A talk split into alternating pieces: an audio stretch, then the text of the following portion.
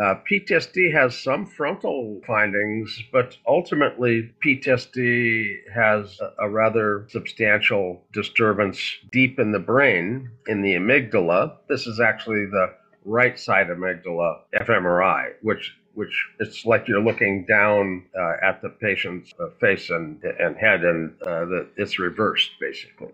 So this is the the right amygdala, amygdala and insula that basically end up being involved in the in the PTSD. And, and this this work was done for, for actually fairly recently. This is Thomas Ross does end up specifically pointing to the subcortical locations that are involved in uh, essentially emergency stopping. The right insula and amygdala if you give somebody an event related potential task that's a go, no go, stop task, where uh, they actually have to start a response and then get a stop sign that they have to abort the uh, action that they started. And the right amygdala and insula work with the operculum, the, the surface cortex overlying them on the right side. And that's your emergency braking system.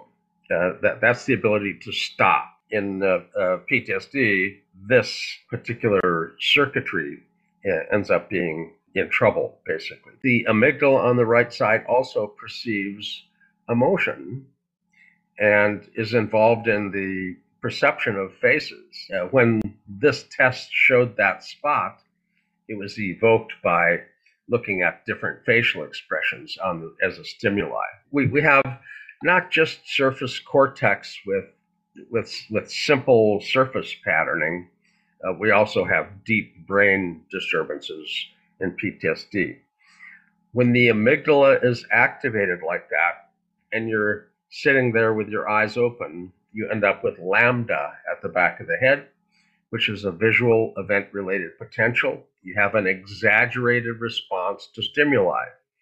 When you're emotionally charged up, and you get a stimuli, you have a jumpy excessive response. And you've probably seen that. And yes, if you startle somebody uh, who's actually got a fair amount of anxiety, they're, they're, they're off the floor six inches, as opposed to just somebody who turns around and says, what the hell are you doing? You know, messing with me here. You know, the jumpy person has an emotional charge already, and people that suffer PTSD and uh, really severe anxiety Uh, can end up having that kind of response.